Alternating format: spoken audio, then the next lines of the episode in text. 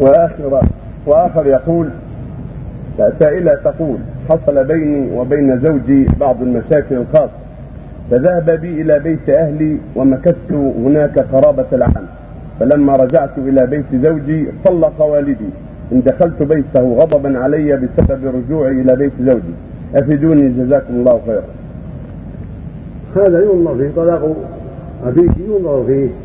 فإذا كان قصده من الطلاق منعك من الذهاب إلى الزوج وليس قصده إيقاع الطلاق وإنما قصده تخويفك من ذلك ومنعك من الذهاب فهذا له حكم اليمين عند المحققين من أهل العلم ويكفي فيها كفارة اليمين ولا حرج في رجوعك إليه ودخول بيته والسلام عليه.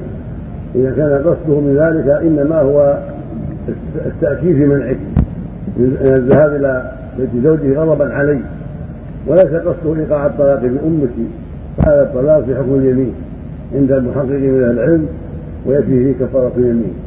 أما إذا كان قصده من ذلك إيقاع الطلاق نيته إيقاع الطلاق بأمك أو بزوجته الأخرى إذا ذهبت إلى بيت زوجك فيقع عليها طلقة في ذلك إذا ذهبت ويراجعها في الحال ويرسل شاهدين من الخير في الحال على أنه راجعها ويكفي ذلك ولا حاجة إلى تجديد عمل إذا كان هذا الطلاق أول طلقة أو ثاني طلقة.